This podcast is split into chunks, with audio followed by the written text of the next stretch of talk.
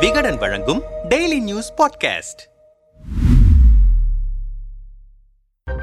கடந்த இரண்டாயிரத்து இருபதாம் ஆண்டு தேசிய ஜனநாயக கூட்டணி லீக் ஆன் சாங் சோகி தலைமையில் போட்டியிட்டு வெற்றி பெற்றது. ஆனால் இரண்டாயிரத்து இருபத்தி ஓராம் ஆண்டு பிப்ரவரி மாதம் அவரின் ஆட்சி கவிழ்க்கப்பட்டு ராணுவம் மீண்டும் நாட்டை கைப்பற்றியது. அப்போது அவர் வீட்டு காவலில் வைக்கப்பட்டார். இவ்வாறு இவரின் சிறை வாழ்க்கை தொடங்கியது தற்போது முதல் முறை அல்ல. அவருக்கு இரண்டாயிரத்து இருபதாம் ஆண்டுக்கு முன்பே ராணுவத்தால் பல குற்றச்சாட்டுகள் சுமத்தப்பட்டு இருபது ஆண்டுகள் சிறை தண்டனை விதிக்கப்பட்டது. ஆயிரத்து தொள்ளாயிரத்து எண்பத்தி எட்டாம் ஆண்டு மக்களாட்சிக்கான தேசிய அமைப்பின் பொதுச் செயலாளராக அறிவிக்கப்பட்டார். பின்பு மியான்மரில் நடந்த ராணுவ ஆட்சிக்கு எதிராக குரல் கொடுத்தார். அதனால் அடுத்த ஆண்டே ராணுவத்தால் வீட்டு காவலில் வைக்கப்பட்டார். ஆயிரத்தி தொள்ளாயிரத்தி தொண்ணூறாம் ஆண்டு நடந்த தேர்தலில் எண்பத்தி ஒரு சதவீதம் பெரும்பான்மை பெற்ற போதிலும் சுகி வெளிநாட்டவரை மணந்த காரணத்தால் அவருக்கு பதவி மறுக்கப்பட்டது. அதிகாரம் மறுக்கப்பட்ட போதும் ராணுவ ஆட்சிக்கு எதிராக போராடிய அவருக்கு ஆயிரத்தி தொள்ளாயிரத்தி தொண்ணூறாம் ஆண்டு நோபல் பரிசு வழங்கப்பட்டது. ஆனால் அதன் பிறகு இவரின் தீவிர முயற்சி முயற்சியால் பல ஆண்டுகளில்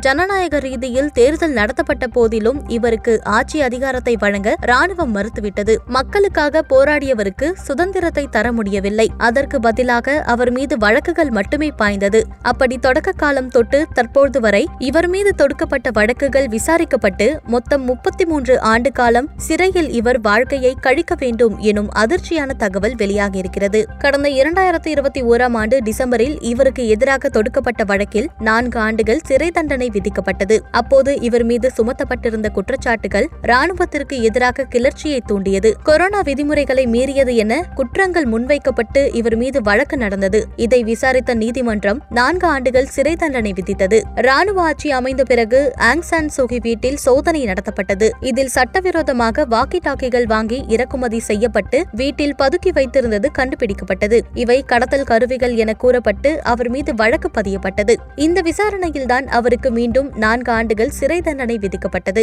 மொத்தமாக எட்டு ஆண்டுகள் சிறை தண்டனை அனுபவிக்க வேண்டும் என கூறப்பட்டது. அது ஆறு ஆண்டுகளாக குறைக்கப்பட்டு நீதிமன்றம் உத்தரவிட்டது. இதை அவர் வீட்டு காவலில் கழிக்க முடியும் என ராணுவம் கூறியது. இவ்வாறு இரண்டாயிரத்தி இருபதாம் ஆண்டுக்கு பிறகு பத்தொன்பது குற்றச்சாட்டுகளை அவர் மீது ராணுவ அரசு சுமத்தியது. இது குறித்த விசாரணை பதினெட்டு மாத காலமாக நடந்து வந்தது. இந்த நிலையில் ஐந்து குற்றச்சாட்டுகள் மீது மியான்மர் ராணுவம் தீர்ப்பளித்திருக்கிறது. அமைச்சர் என்ற முறையில் ஹெலிகாப்டரை வாடகைக்கு எடுத்ததில் விதிமுறைகளை பின்பற்றாததால் அவர் ஊழல் செய்ததாக நீதிமன்றம் தீர்ப்பளித்தது. இதற்காக இவர் மேலும் ஏழு ஆண்டுகள் சிறை தண்டனை அனுபவிக்க வேண்டும். இதுவரையிலும் விதிக்கப்பட்டிருக்கும் சிறை தண்டனையோடு இதுவும் சேர்ந்து மொத்தம் முப்பத்தி மூன்று ஆண்டுகள் அவருக்கு சிறை தண்டனை விதிக்கப்பட்டிருக்கிறது. எழுபத்தி ஏழு வயதாகும் சுகி தற்போது விதிக்கப்பட்டிருக்கும் இந்த சிறை தண்டனை காரணமாக அவர் தன் நூறு வயது வரை வீட்டுச் சிறையில் இருக்க நேரிடலாம் என கூறப்படுகிறது. ஆனால் தொடர்ந்து தன் மீது வைக்கப்படும் குற்றச்சாட்டுகளை அவர் மறு மறுத்து வருகிறார். மேலும் கடந்த வாரம் ஐநா பாதுகாப்பு அமைப்பு அவரை விடுதலை செய்ய வேண்டும் என கோரியிருந்தது.